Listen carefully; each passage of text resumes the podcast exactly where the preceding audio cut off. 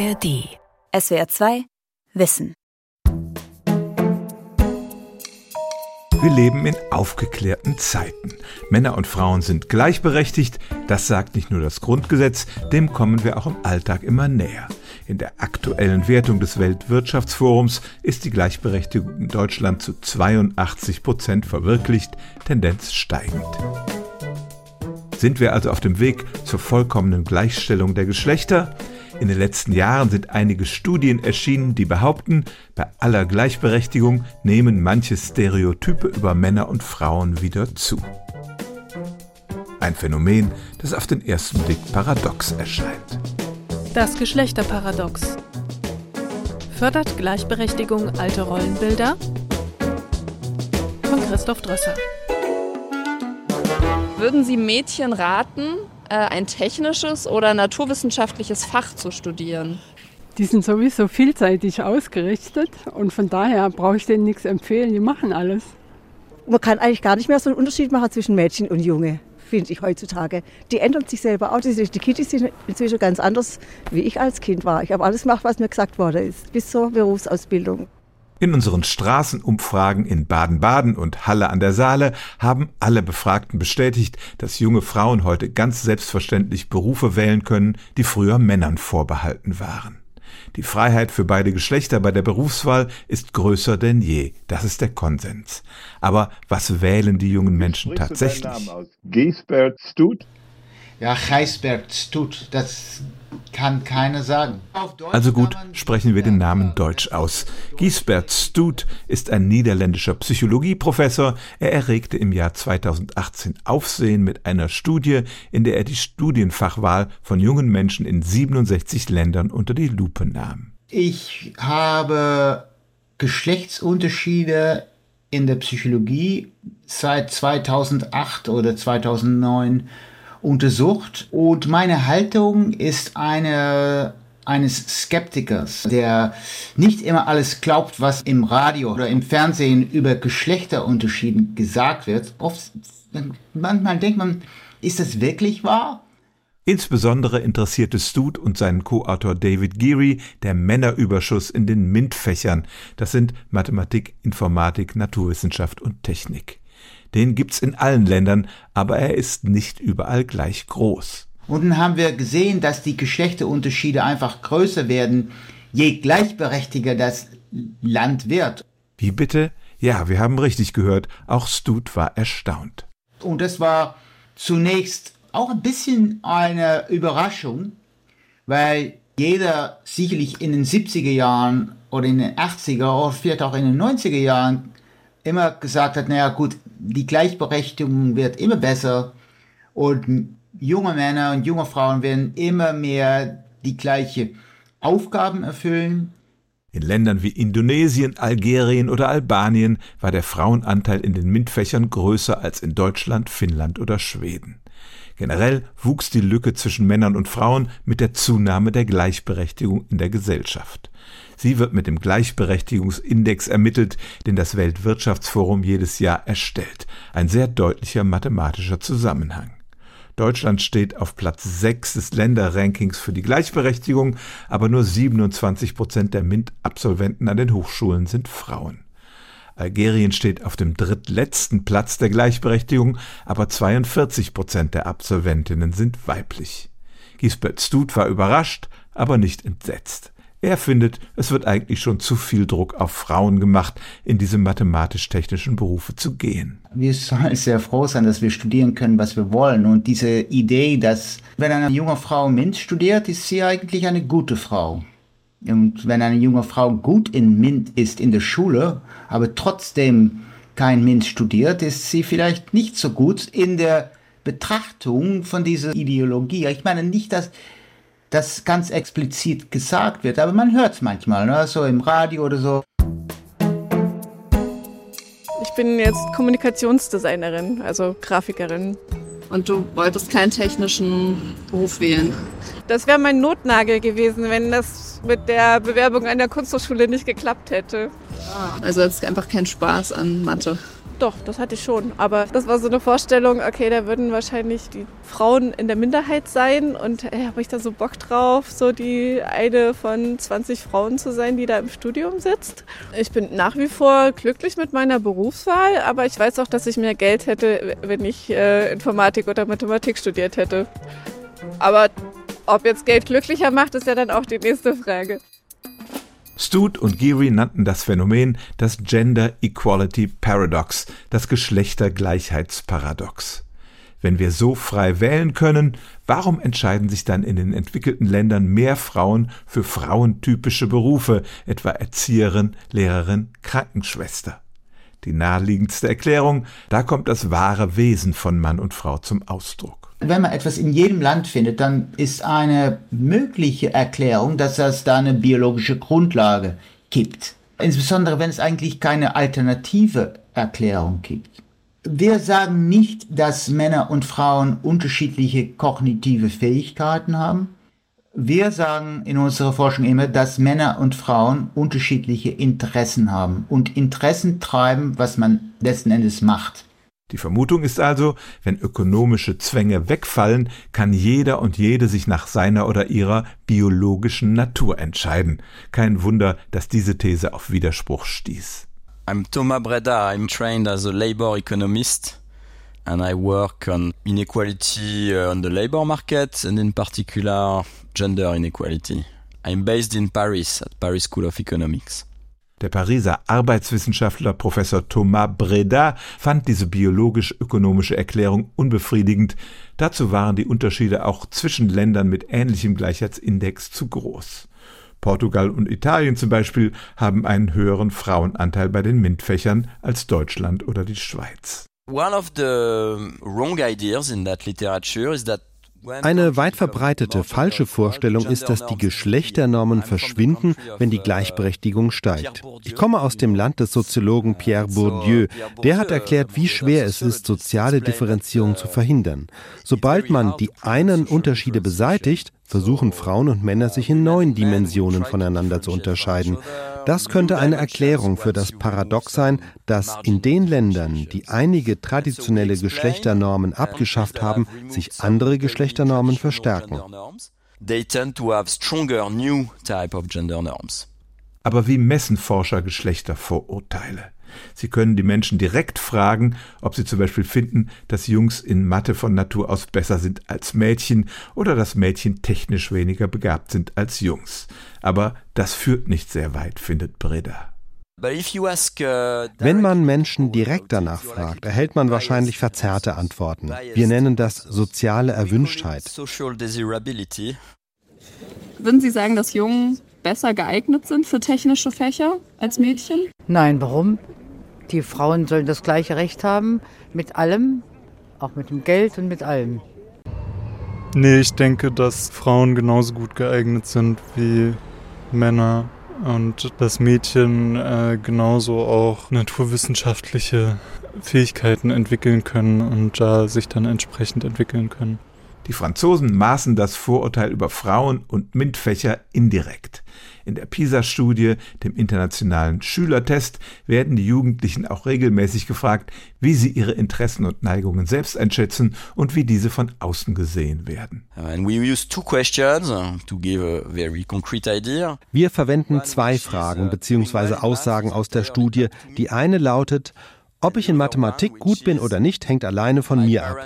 Und die andere, meine Eltern sind der Meinung, dass es für mich wichtig ist, Mathematik zu lernen.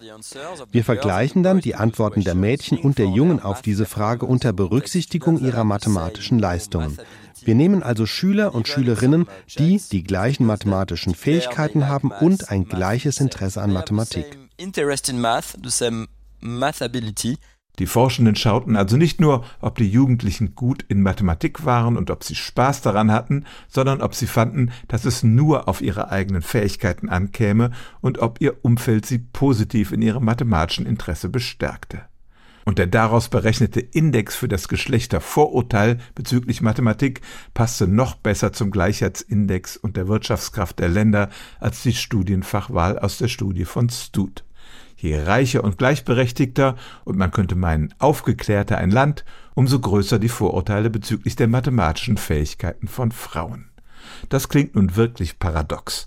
Was für eine Erklärung kann Breda anbieten, wenn es nicht die Wesensunterschiede von Mann und Frau sind? I don't pretend I have a definite answer. This should be clear. Er hat noch keine, aber er hat eine Idee.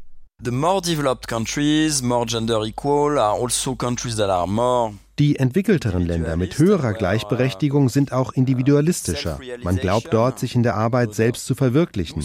Die Entscheidung, die man bei der Berufswahl trifft, ist für die Selbstdefinition als Mensch und für die soziale Identität von größerer Bedeutung. Diese Rollenzuweisung fängt schon sehr früh an, fanden die Franzosen in einer großen Studie mit sämtlichen französischen Grundschülern. In der ersten Klasse rechnen Jungen und Mädchen gleich gut, aber bald differenziert sich das Bild. Uh, Was wir herausgefunden haben, ist ziemlich deprimierend. Wir untersuchten die gesamte französische Bevölkerung. Es gibt keinen Familientyp, in dem die Mädchen nicht nach einem Jahr Grundschule im Rechnen zurückbleiben, obwohl sie zu Beginn genauso gut sind wie die Jungen. Ob es sich um homosexuelle Familien handelt, um Alleinerziehende, Lehrerhaushalte oder Kinder von Ingenieuren, überall und in allen Schulen dasselbe. And then you see it as well in all schools. Die Sprechstundenhilfe, eine Frau, der Ober ist ein Mann und so weiter. Ganz egal wohin man sieht, der Kindergartenleiter leitet, die Erzieherin erzieht, Jungs spielen Batman. I'm Maria Charles. I'm a professor of sociology at the University of California, Santa Barbara. And I've been studying gender from a comparative perspective for more than 30 years. Mit Geschlechterstereotypen beschäftigt sich Maria Charles von der University of California in Santa Barbara schon seit langem. Die Soziologieprofessorin ist in ihren Studien schon im Jahr 2009 auf das Geschlechterparadox gestoßen, sie hat es nur nicht so genannt. some forms of gender segregation Einige Geschlechterbarrieren nehmen mit der wirtschaftlichen Entwicklung eines Landes ab, etwa dass Frauen keinen Zugang zu höherer Bildung haben oder zu Führungspositionen. Aber andere Unterschiede nehmen zu. Ich habe über Logik nachgedacht, die den verschiedenen Formen der Geschlechtertrennung zugrunde liegt. Bei manchen ist es die Vorstellung von der Überlegenheit des Mannes, bei den anderen ist es der verbreitete Glaube, dass sich die Geschlechter grundsätzlich unterscheiden. Das äußerte sich schon vor 40 Jahren in Buchtiteln Titeln wie Männer sind vom Mars, Frauen sind von der Venus. Men are from Mars and women are from Venus. That sort of put men and women in very different categories. Und diese hartnäckigen Stereotype über den Unterschied von Mann und Frau können sich trotz zunehmender Gleichheit in der Gesellschaft sogar verstärken. Auch Charles macht den Individualismus in den reicheren Ländern dafür verantwortlich. And so in rich countries we're constantly told in den reichen Ländern wird uns ständig gesagt, folge deinen Leidenschaften. Die Menschen suchen nach Dingen, von denen sie erwarten, dass sie sie mögen. Dinge, in denen Leute wie sie gut sind.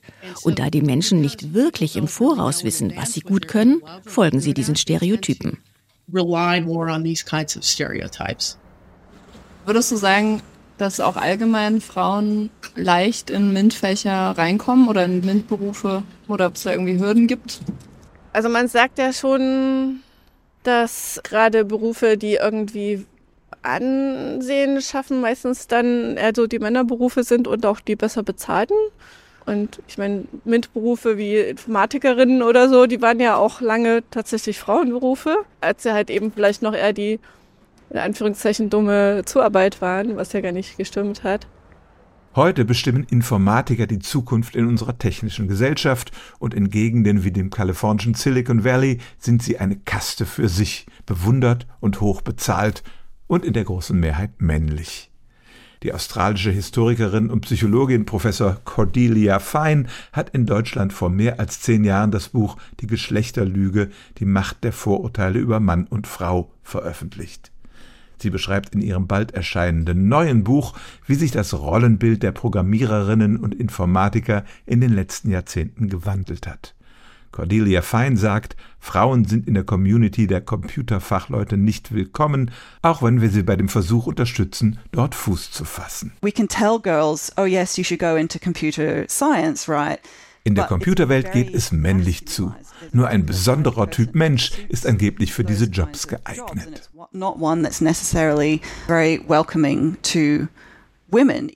Da sind Frauen nicht sehr willkommen, obwohl in der Anfangszeit der Computertechnik Programmieren eher ein Frauenberuf war und sie auch gut darin waren.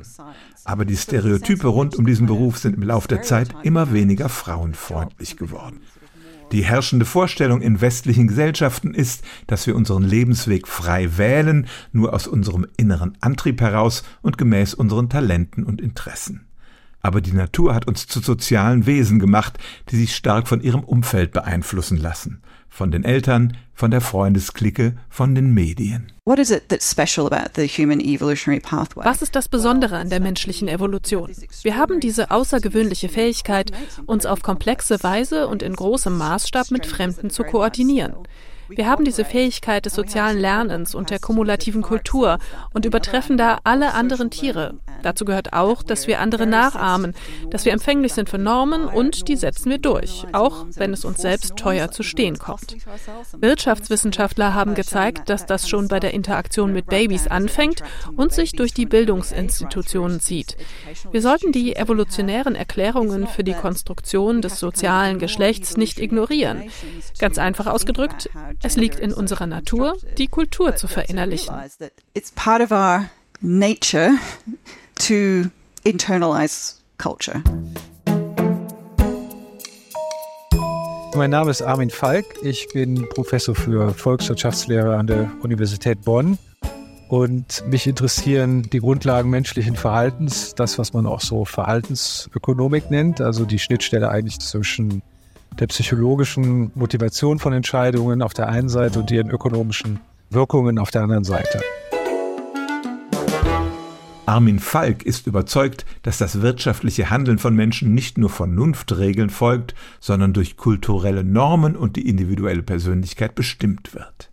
Im gleichen Jahr 2018, in dem die Studie zum Gender Equality Paradox veröffentlicht wurde, erschien in der Zeitschrift Science eine große internationale Studie, die Falk betrieben hatte. Sein Team untersuchte mit Umfragen einige psychologische Dimensionen des wirtschaftlichen Handels in 76 Ländern, die etwa 90 Prozent der Weltbevölkerung repräsentierten. Eigenschaften wie Geduld, die braucht man zum Beispiel, wenn man Geld fürs Alter auf die hohe Kante legt oder die Risikobereitschaft, die einen guten Investor ausmacht. Und bei der Frage, woher Unterschiede in Präferenzen kommen, stößt man immer wieder auf die Frage, dass es Unterschiede gibt zwischen Männern und Frauen. Also beispielsweise finden wir in unseren Studien, und das gilt auch weltweit im Durchschnitt jedenfalls, dass Männer etwas risikobereiter sind als Frauen, dass Frauen etwas altruistischer sind als Männer und so weiter. Und die Frage war, woher kommen eigentlich diese geschlechterspezifischen Unterschiede? Und dann sind wir eben auf die Idee gekommen, zu gucken, ob es vom Einkommen, also vom Sozialprodukt abhängt oder eben auch davon, wie ausgeprägt die Geschlechtergleichheit in den Ländern ist. Das Ergebnis war wieder dasselbe Paradox. Je reicher ein Land und je gleichberechtigter die Geschlechter, desto größer waren die Unterschiede in diesen Persönlichkeitsmerkmalen zwischen Mann und Frau. Also ich bin ganz ehrlich, ich war überrascht und ich habe diesen Befund auch in vielen Vorträgen vorgestellt und bevor ich dann die Ergebnisse zeige, die Leute gefragt. Und die meisten äh, Zuhörer und Zuhörerinnen in den, in den Vorträgen sind dann auch überrascht und fangen dann an, sich zu überlegen, woran es denn liegen könnte. Aber man darf eben eine Sache nicht verwechseln. Die Möglichkeit, sich frei zu entfalten, das, was man eigentlich ja mit Chancengerechtigkeit beschreibt, ist nicht dasselbe wie, dass Menschen nachher auch alle gleich sind beziehungsweise die gleichen Entscheidungen treffen. An einen rein biologischen Unterschied zwischen den Geschlechtern glaubt Falk aber nicht. Weil man könnte ja vermuten, es gibt eine biologische Konstante. Männer sind systematisch risikobereiter als Frauen, aber dass in vielen Ländern es überhaupt keine signifikanten Unterschiede gibt und dass die positiven Unterschiede in der Größe sehr stark variieren, das ist mit so einer einfachen biologistischen Erklärung überhaupt nicht kompatibel. Während in Industrieländern wie Großbritannien und den USA die Geschlechterunterschiede bei diesen Eigenschaften sehr ausgeprägt sind, sind sie in China oder Uganda fast ausgeglichen. In Ghana und Kasachstan haben sie sogar umgekehrte Vorzeichen. Da sind die Frauen ökonomisch risikofreudiger. Dem entgegen haben wir eine andere Hypothese formuliert. Wir nennen das die Ressourcenhypothese, die kurz gefasst folgenden Gedanken umfasst, dass nämlich zur Herausbildung individueller Eigenschaften bestimmte Voraussetzungen erfüllt sein müssen. Vor allem muss man aus einem Subsistenzlevel herauskommen. Das ist nämlich geschlechtsneutral.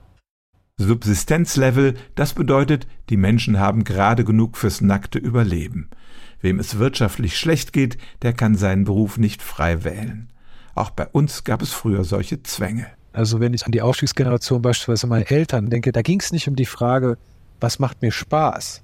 Es ging auch nicht so um die Frage, was bedeutet für mich Erfüllung oder was entspricht meiner Natur. All diese Dinge waren viel weniger relevant als die Frage, wie kommen wir aus dem Dreck raus? Wie kommen wir aus dieser Armut heraus? Aber heißt das, die Mädchen in den ärmeren Ländern studieren MINT-Fächer, weil das ihre beste Chance ist, sozial aufzusteigen und aus der Armut herauszukommen? Klingt plausibel. Doch Maria Charles hat ihre Zweifel. In internationalen Schülerstudien wird nicht nur ermittelt, worin die Jugendlichen gut sind, sondern auch, was ihnen Spaß macht. It's not just that they do it because they want to achieve material security. Die tun das doch nicht nur, um materielle Sicherheit zu erreichen. Die Frauen in diesen Ländern bringen auch eine größere Affinität für die MINT-Fächer zum Ausdruck. Sie würden nichts anderes machen, wenn sie mehr Sicherheit hätten, sondern sie identifizieren sich mit diesen Fächern in einer Weise, wie es in den wohlhabenden westlichen Ländern nicht der Fall ist. In a way that is not the case in affluent Western countries. Würden Sie Mädchen raten, äh, ein technisches oder naturwissenschaftliches Fach zu studieren? Ich würde gar nichts raten. Sie soll das machen, was sie gerne machen möchte. Ich selber habe Naturwissenschaft und Technik gemacht. Insofern kann ich das nur aus vollstem Herzen empfehlen. Aber einschränken würde ich es nicht. Wenn freie Menschen in einer freien Gesellschaft unterschiedliche Wahlen treffen, kann man das nicht einfach hinnehmen? Gisbert Stut sieht die Sache entspannt. Menschen sollen glücklich sein. So, das wäre meine Haltung vielleicht, so eine Art humanistische Haltung. Während vielleicht andere Menschen eine Haltung haben, man sollte irgendwie die Gesellschaft ändern. Wenn man zum Beispiel zu mir sagen, Gisbert, du wirst jetzt den äh, MINT-Zar in Deutschland, du hast einen unbeschränkten Budget. Du kannst machen, was du willst, ne? Wir geben dich Milliarden. Hier ist, was ich machen würde, ne? Viel mehr Geld für Lehrer, dann hat man, glaube ich, eine Chance, das Ganze zu ändern.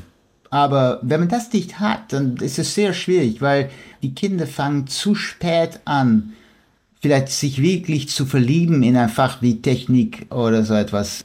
Leider sind die meisten Jobs, die Frauen wählen, immer noch die schlechter bezahlten. Darauf weist Thomas Breda aus Paris hin. If you pay more the jobs where you have many females, wenn man für frauentypische Berufe wie Krankenschwester höhere Gehälter zahlen würde, dann könnte jeder machen, was er will und die Leute würden im Schnitt dasselbe verdienen. Solange man es aber für normal hält, dass Ingenieure besser bezahlt werden, solange führen diese Entscheidungen zu Ungleichheiten.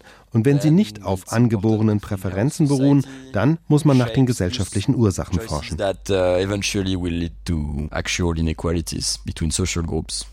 If a young woman says they want to be a preschool teacher, wenn eine junge Frau Erzieherin werden will und man sagt ihr, sie solle stattdessen Ingenieurin werden, wird das nicht gut ankommen.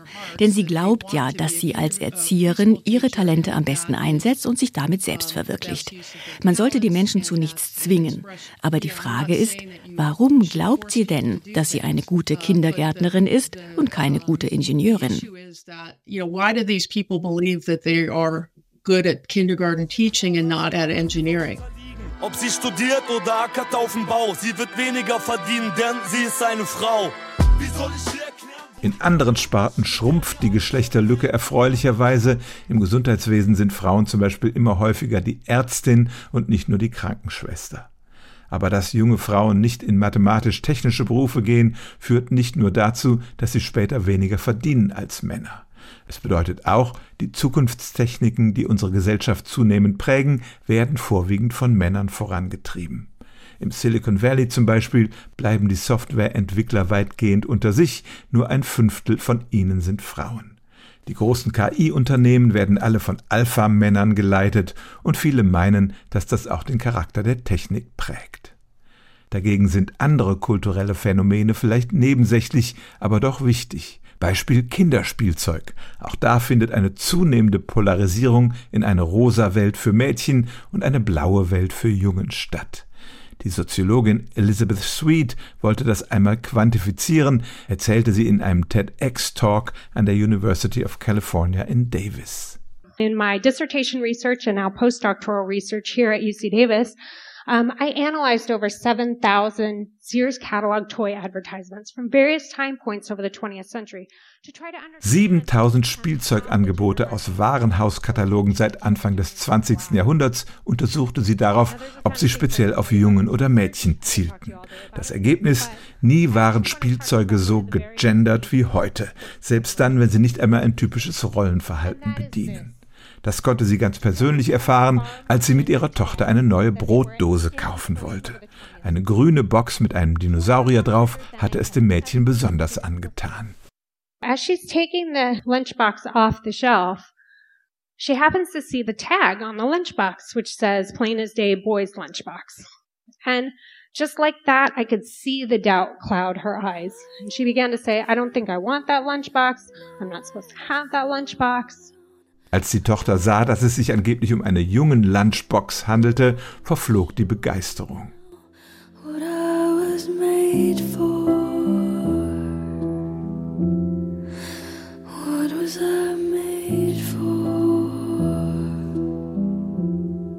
Kinder lernen sehr früh, was von ihnen erwartet wird. Spielzeug ist wichtig für die Entwicklung der Persönlichkeit, Kinder üben soziales Verhalten, lernen Rollenmuster. Deshalb waren und sind Barbie-Puppen vielen Eltern ein Dorn im Auge. Die haben früher ein sehr rigides Rollenbild propagiert. In den letzten Jahren sind sie ein wenig progressiver geworden. I think in 1990 there was a Barbie where you pulled a string and it said, Math class is hard. Let's go shopping. Anfang der 90er Jahre gab es eine Barbie, die man aufziehen konnte. Und dann sagte sie, Matheunterricht ist schwer, lass uns shoppen gehen. Das hatte eine große Empörung bei Feministinnen ausgelöst und Barbie begann sich anzupassen. Jetzt gibt es die Informatik-Barbie, die NASA-Barbie und alle Arten von Berufs-Barbies. Aber auch die Ingenieurs-Barbie trägt immer noch rosa. A computer engineer Barbie is still wearing pink, so. Mädchen dürfen pink anziehen, aber nicht, weil alle pink tragen, sondern weil sie vom Kleiderschrank stehen und sagen, ja, pink will ich. Wir leben in einer Gesellschaft, in der die persönliche Autonomie und Freiheit großgeschrieben wird. Niemand sagt mehr, dass Mädchen dümmer seien als Jungs, jeder und jedem steht prinzipiell die Welt offen. Diese Freiheit will uns auch niemand nehmen, aber manchmal sollten wir ein wenig Abstand nehmen und darüber nachdenken, welche äußeren Faktoren unsere Entscheidungen mitbestimmen und woher die geschlechtlichen Rollenmuster kommen, an denen wir uns immer noch orientieren. SWR 2 Wissen. Das Geschlechterparadox fördert Gleichberechtigung alte Rollenbilder. Autor und Sprecher Christoph Drösser. Mitarbeit Fabiana Blasko. Redaktion Sonja Striegel. Geschlechterfragen geht unser Autor Christoph Drösser sehr gerne wissenschaftlich auf den Grund. Er hat auch die Wissenfolge Der, die das Gehirn hat das Denken ein Geschlecht für uns gemacht. Unter Forschenden wird nämlich kontrovers diskutiert, ob sich die Denkorgane der Geschlechter grundsätzlich unterscheiden. Und das ist heikel, denn damit wird die Frage berührt, ob Männer und Frauen aus biologischen Gründen unterschiedlich denken oder ob Unterschiede nur auf ihre Sozialisierung zurückzuführen sind. Der, die das Gehirn, diese Wissenfolge gibt's überall, wo es Podcasts gibt. SWR 2 Wissen. Alle Folgen in der ARD Audiothek. Manuskripte und weitere Informationen unter swr2wissen.de.